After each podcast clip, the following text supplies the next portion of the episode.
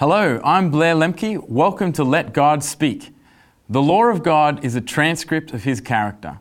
It reveals to us what God is like and what is important to Him. It also teaches us to live lives of love, of faith, and of obedience to Christ. Our Bible study today will examine this.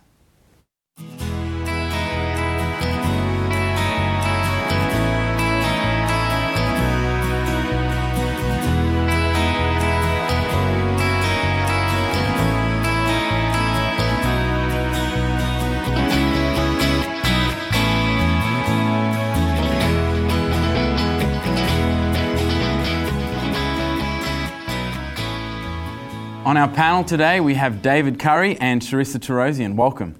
Thank you. We'll begin our Bible study with a word of prayer. Heavenly Father, we want to thank you today for the opportunity that we have to study your word. We pray for your Holy Spirit to lead and to guide us as we study the law as a teacher. We pray these things in Jesus' name. Amen. Amen. Well, the law has a PR problem. Uh, when some people hear the word law, uh, they automatically have a negative reaction. And David, I want to throw the question across to you. Why might this be the case? Why does the law have such a public relations issue? Well, one of the reasons is that people sometimes read some of the texts in the Bible the wrong way. And uh, for instance, in Galatians 2:16, the end of that particular verse says very clearly, "By the works of the law, no flesh shall be justified." And many people take that as the fact that the law is no good. In fact, Paul already has said in Romans, the law is holy mm. and the commandment just and good. And he's not going to throw the law away all of a sudden because some people haven't read what he's read mm. uh, said uh, correctly. And so these false ideas can lead us to dismiss the law, mm. and that's unfortunate. Mm-hmm. Well, it certainly can be hard to navigate to truth when there's so much misinformation that's out there. Uh, fortunately, we have God's Word to guide us through these things. And now, um, one of the ideas that I've heard there that's out there about the law uh, is that when Jesus died on the cross, uh, he, the law was actually no longer relevant or binding for Christians anymore after this point. Uh, is this idea supported by Scripture, David? Well, Jesus himself, and of course we ought to go to him always to see what he said, but he says in Matthew 5 17, 18, look, he says, I've not come to destroy the law, but I've come to fulfill. And you know, I think that uh, we must understand that he did not abolish the law in any way, mm. but stood by the law. A little bit later, he says, Till heaven or earth pass away, not one jot or one tittle shall pass from the law. Mm. Heaven and earth hasn't passed away yet, and we're still living in that time, and it's still relevant for us to keep the law. Mm. Mm. Yeah, I think those, those texts of Scripture are very clear as they guide us. Uh, now, another idea that I've come across uh, that um, people have said about the law is that because we're not saved by keeping the law, then therefore the law is not important. Uh, Sharissa, what does the Bible say about this? Yeah, I think David hinted at it just a moment ago, but I'll read it again. Galatians chapter 2, verse 16. Uh, the Bible says, knowing that a man is not justified by the works of the law, but by faith in Jesus Christ. Even when we have believed in Christ Jesus, that we might be justified by faith in Christ and not by the works of the law, for by the works of the law no flesh shall be justified. Mm. So it's true, keeping the law is not the basis of our salvation. However, to get rid of the law altogether, to dispense with it altogether just because it doesn't function within one realm, is like getting rid of your toaster because it doesn't vacuum the floor. It doesn't make sense, right? And so it seems that many people in our world today, they've grown content with knowing what the Lord doesn't do, and they're happy to leave it at that. But hey, the Lord does something for us too, and that's what we should focus on also. Yes, wow, that's that's so true. Uh, that idea of you know being content with what the law doesn't do rather than what it does do. So, if that's the case, what exactly does the law do? That's a good question. So, let's see. I'd like to share just two Bible passages on this. The first is in Romans chapter 3, and I'll just read to you verses 19 and 20. The Bible says, Now we know that whatever the law says, it says to those who are under the law, that every mouth may be stopped and all the world may become guilty before God. Verse 20, Therefore, by the deeds of the Lord, no flesh will be justified in his sight, for by the law is the knowledge of sin. So mm. that's the first thing. It shows us what sin is. And the second verse, which I'd like to take us to, is Galatians chapter 3 and verse 24. Here, the Bible says, Therefore, the law was our tutor to bring us to Christ that we might be justified by faith. Hmm. So, two very important concepts right here. The law is a teacher, if you will, that points us to, to Jesus, and by the law, we actually have a knowledge of what sin is. If there was no law, we wouldn't know what mm. sin was and what was dangerous for us. And so we also recognize through the law our personal need of Jesus. Hmm. Very good. I think hmm. you know. I think this is this is a very important function that the law works in, as it points us to Christ, as it teaches us, uh, you know, shows us what God is like and uh, what His standards are, so that we can know how to best move forward with God. Uh, now, if this is the case, what sort of a posture should we have towards the law, David?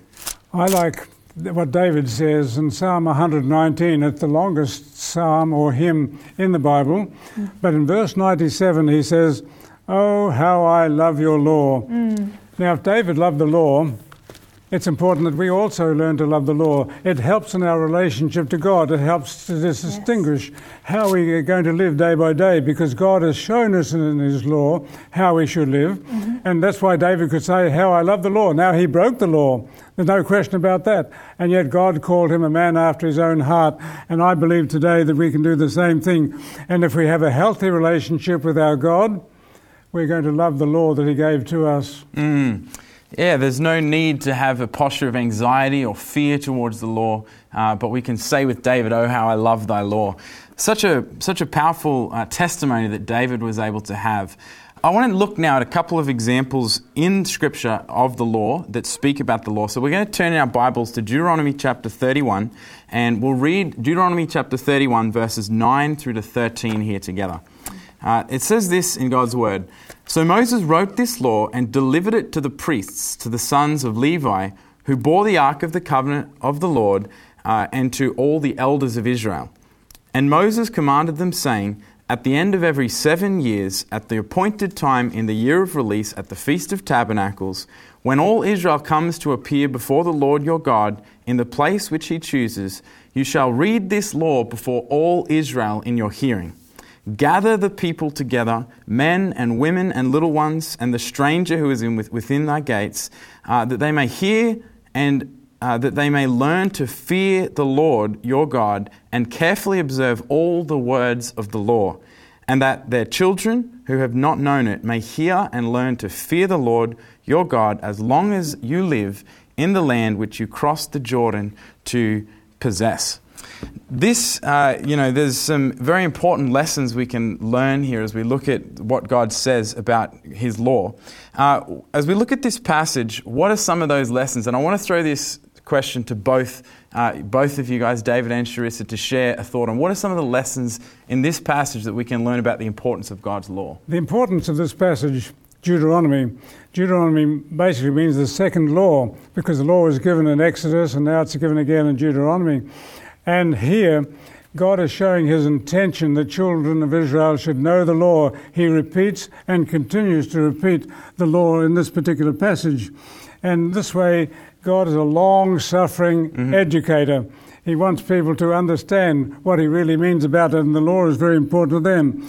He explains it, he repeats it, mm. he brings it back to the prophets again to bring back to them. And all through the Old Testament, you see how God is trying to guide his people into the law and even to teach the children to do that.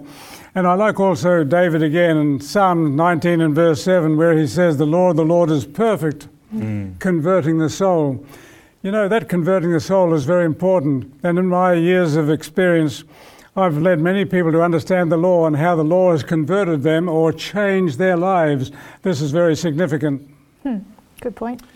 Yeah, I was just going to add to that and just say, noting in verse 13 of the passage you read, Deuteronomy 31, um, that it stresses the importance of teaching your children to know Amen. God's law, to fear God. So God is very concerned about future generations knowing His law also. Hmm. Yeah, actually, I really love that text there in verse um, in verse twelve, where it talks about uh, where you just highlighted there that idea of uh, teaching the law that they may learn to fear the Lord your God and carefully observe all the words uh, which the Lord your God has commanded. This idea of fearing God's law, uh, or, or fearing God, so to speak, uh, what, it, what does that mean? What does it mean to fear God?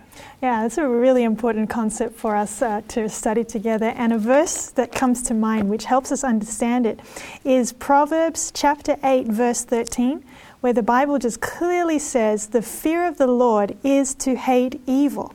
So it's to learn to love the things that God loves, hate the things that God hates, to the point where we become more concerned with what God thinks of us than what our friends and the world think of us. Amen.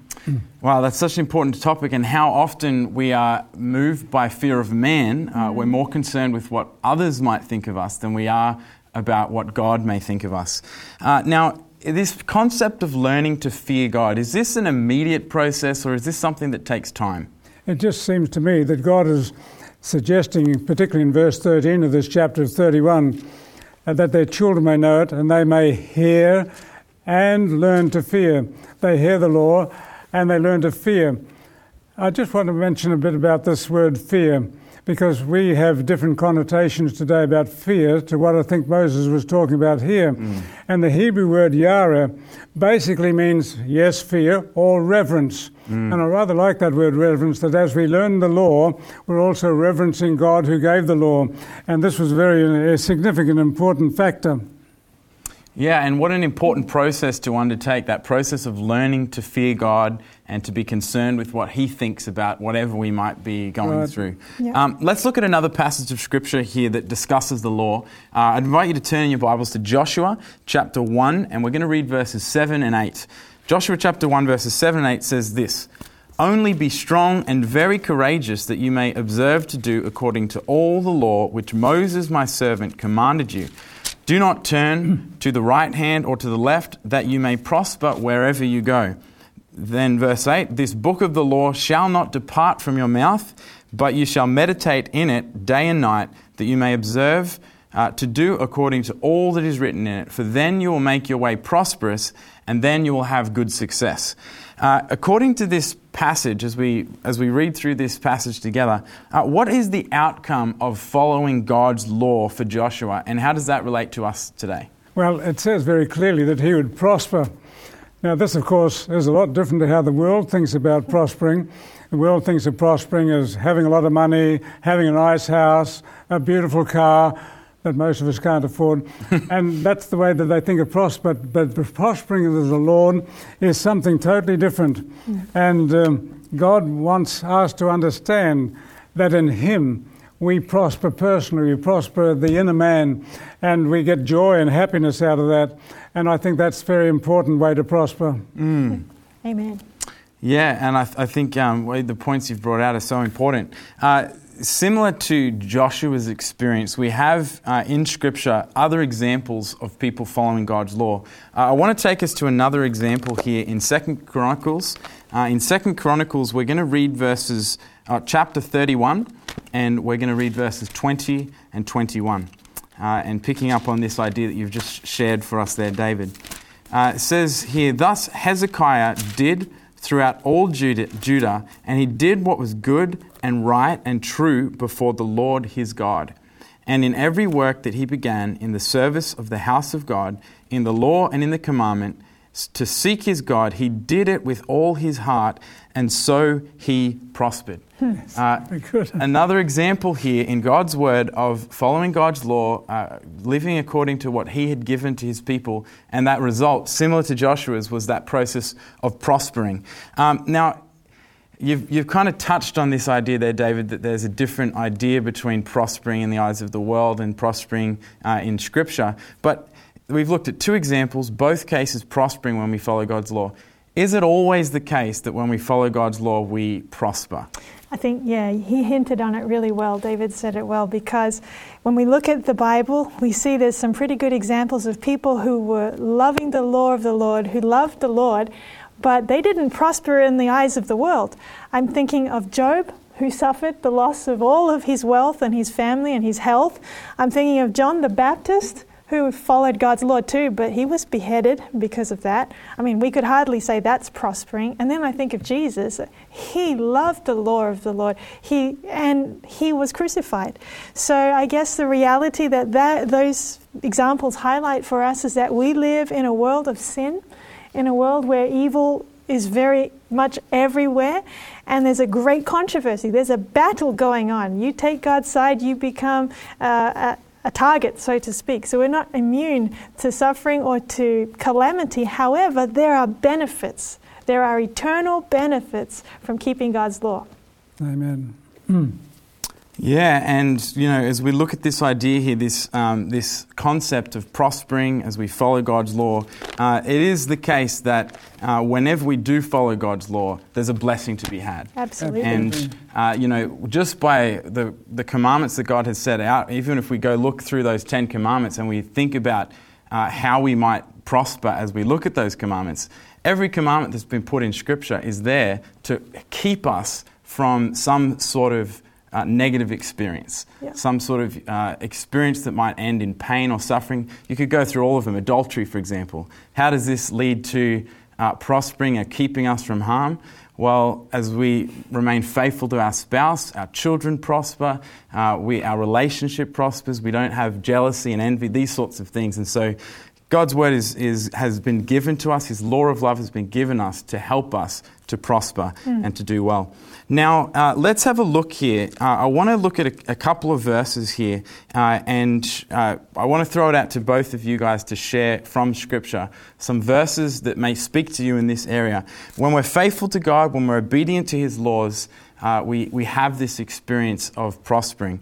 Now, what are some other verses in Scripture that, other than what we've looked at already today, that speak to you about the importance of studying God's law and the importance of following it? Yeah, one that comes to mind, and actually, as you were saying that, God's law is like a fence that keeps us out of the concentration camp of sin, mm. so to speak. Uh, a verse in line with what, how do we prosper when we keep God's law? Psalm 84, verse 10, the Bible says, For a day in your courts is better than a thousand. I would rather be a doorkeeper in the house of my God than dwell in the tents of wickedness.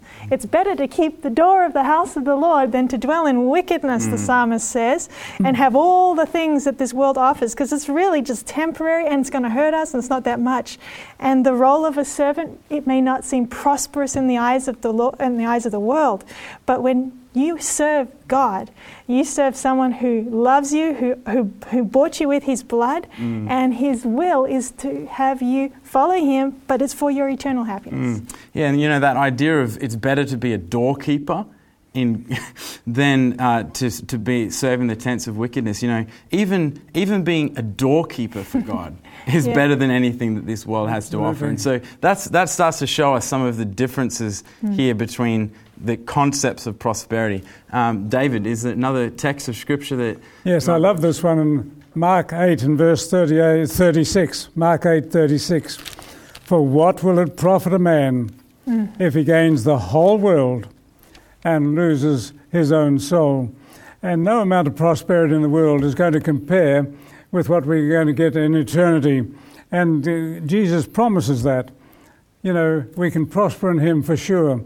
In the world, we may not prosper, but in Him, Jesus, we do. And that's significant and important. Mm. Yeah, no, you know, we, we can gain the whole world, and it doesn't even compare, not even closely, it doesn't even compare to what uh, is re- will be revealed to us with Christ mm, through what right. Christ offers to us. Um, there's so many texts of Scripture that speak to us about God's law. Um, I want to just ask you to, sh- yeah, we'll just throw it to you guys to share some other texts of Scripture that uh, speak to you about the importance of God and His Word. All right. Do you want to go first? You go first. All right. Go first. I've got here Romans chapter 1, verse 5, and it just says, Through him we have received grace and apostleship for obedience to the faith among all nations for his name. So, obedience comes from faith, and it's the natural consequence of general, genuine faith in God. Hmm. That's one. And here's another. Let's go to Revelation. And in chapter 12 and verse 17. And here we have a chapter that deals with the origin of evil and the problems that Christ has with Satan. Mm. And then finally, in the last days, you have a people who it says the dragon was wroth with. He's in wrath with the woman, the church. And he went to make war with the rest of her offspring. And notice this who keep the commandments of God and have the faith of Jesus. In the last days, there's a people keeping the commandments of God. And Revelation 14 and verse 12 says exactly the same thing, where after dealing with this, the three angels' messages, there's a final message going to the world. And verse 12 it says, Here's the patience of the saints. Hmm. Here are those who keep the commandments of God and the faith of Jesus. Very similar to chapter 12. But God is making a very important point here that in the last days there are people who are still keeping the commandments of God and have the faith of Jesus. Amen. Yeah, and you know, I think just as we reflect on that text there, uh, the idea of, you know, the book of Revelation takes us through uh, the end time picture of what God reveals to His Absolutely. church, of what is coming as, as we go forward. And I just love that text there that you've brought out because the book of Revelation is actually built on a chiastic structure. It is. And it, you know, our books that we read are very linear, you know, and then you have your peak at the end and maybe, you know, your climax and your That's right. conclusion, those sorts of things. Revelation climaxes in the middle with this with this chiastic structure. And I love those two texts you've just read for us, which actually uh, are the start and the finish there of that peak of Revelation, that chiasm in Revelation. And in both of the cases, at the introduction to the climax and in the conclusion, you just read out for us that the, God's faithful people at the end of time will be keeping the commandments of God. It. So, is it crazy that we should expect that uh, God's people should love His law? No. Uh, is it crazy that uh, God's people would, uh, who are faithful to Him at the end of time, would have a relationship where they can say, like David did, "Oh, how I love Thy law"? That's Uh, it. it's not crazy. It's not crazy at all. God's word uh, makes sense. It speaks to us powerfully of this thing. And though the law may have a PR uh, issue, uh, though some Christians, uh, there may be misunderstandings that are out there, though it may be sometimes difficult to navigate through the truth, uh, God's word will guide us through those That's things. Um, and so there's, there's many other texts of Scripture. Sharissa, you look like you've Oh, got one can there I share another one? Yeah, 1 John chapter 5 verse 3 is gold. It says, "For this is the love of God, that we keep his commandments, and his commandments are not burdensome." Wow. Keeping God's law is a blessing, and it comes from true love for Jesus. Mm. Amen. Keeping uh, you know this idea of the law not being a burden um, the, the idea of the law being something that is a joy to keep uh, i think uh, what, a, what a beautiful picture when we truly understand what christ has done for us on the cross there's no other response that we can do but to give our lives wholly and completely back to him Amen. and it's not a burden. not it's a a, burden. joy. Um, now, there's a text in James chapter 2 uh, that speaks to us again of the importance of God's law. Uh, can you tell us, David, what this might have to say to us Yes. today? Uh, the first point is verse 10 of chapter 2. It says, Whoever shall keep the whole law and yet stumble at one point is guilty of all. That's quite significant. But then two verses later, it talks about so speak and so do as those who will be judged by the law of liberty. Yes. This law is called a law of liberty, and we're judged by that law. The way that we react to our God uh, shows us the liberty that we have in Him. And then in verse 17, thus also faith by itself, if it does not have works, is dead. We can talk about faith, but we must also have works, helping people.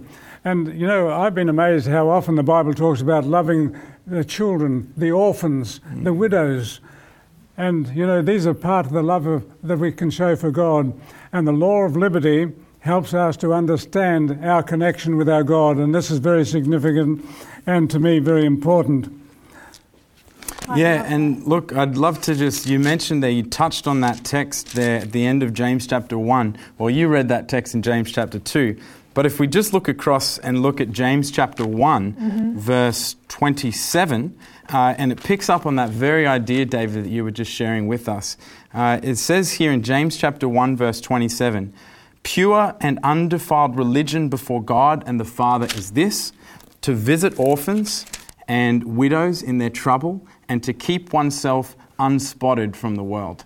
You know, this idea of, again, we see uh, this idea of God's law as He gives it to us. It's something that uh, compels us, that leads us to be a blessing to others. Mm. To and, and, what I like about James, it's a very practical book. He deals with so many practical issues, like the one that you just brought out in this text, mm. and so many other issues that help us also to have a good relationship with our God because we're keeping His law of liberty. Mm. His law of freedom.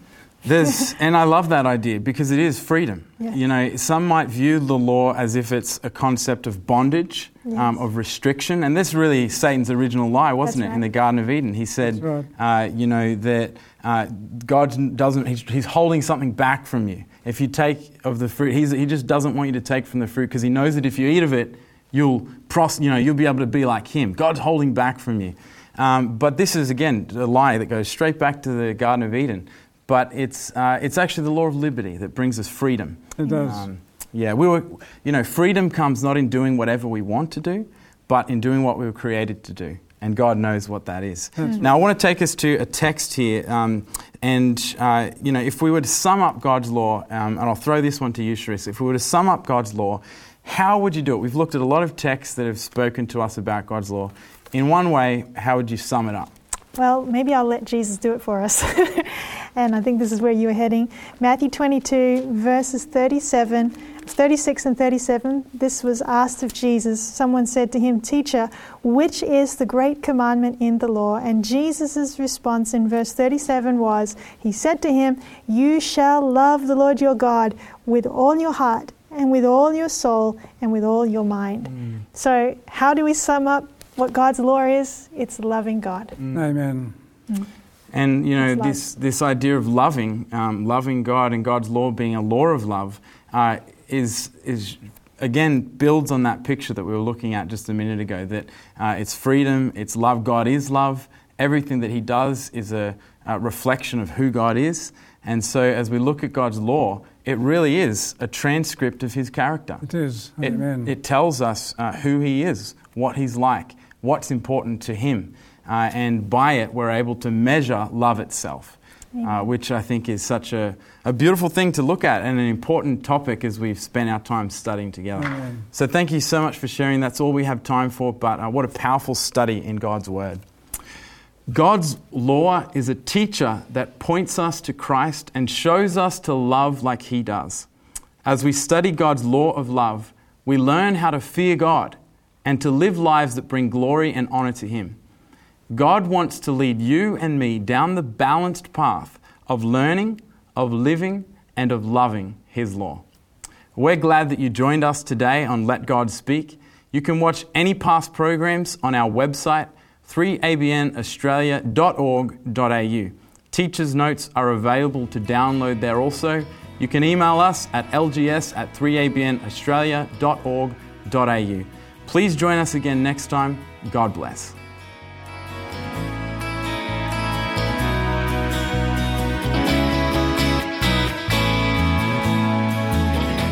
You have been listening to Let God Speak, a production of 3ABN Australia Television.